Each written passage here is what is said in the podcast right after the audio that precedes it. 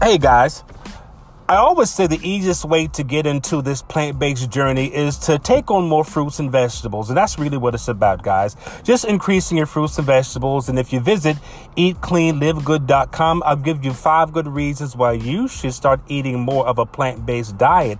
But let me tell you about bananas. And I assume many people know this, but let me also assume that many people don't.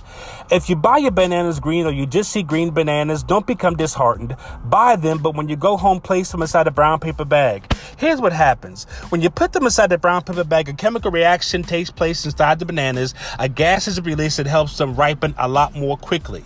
You can also throw other fruits inside that bag, such as mangoes and papayas, and they'll ripen as well. That's it. Take care.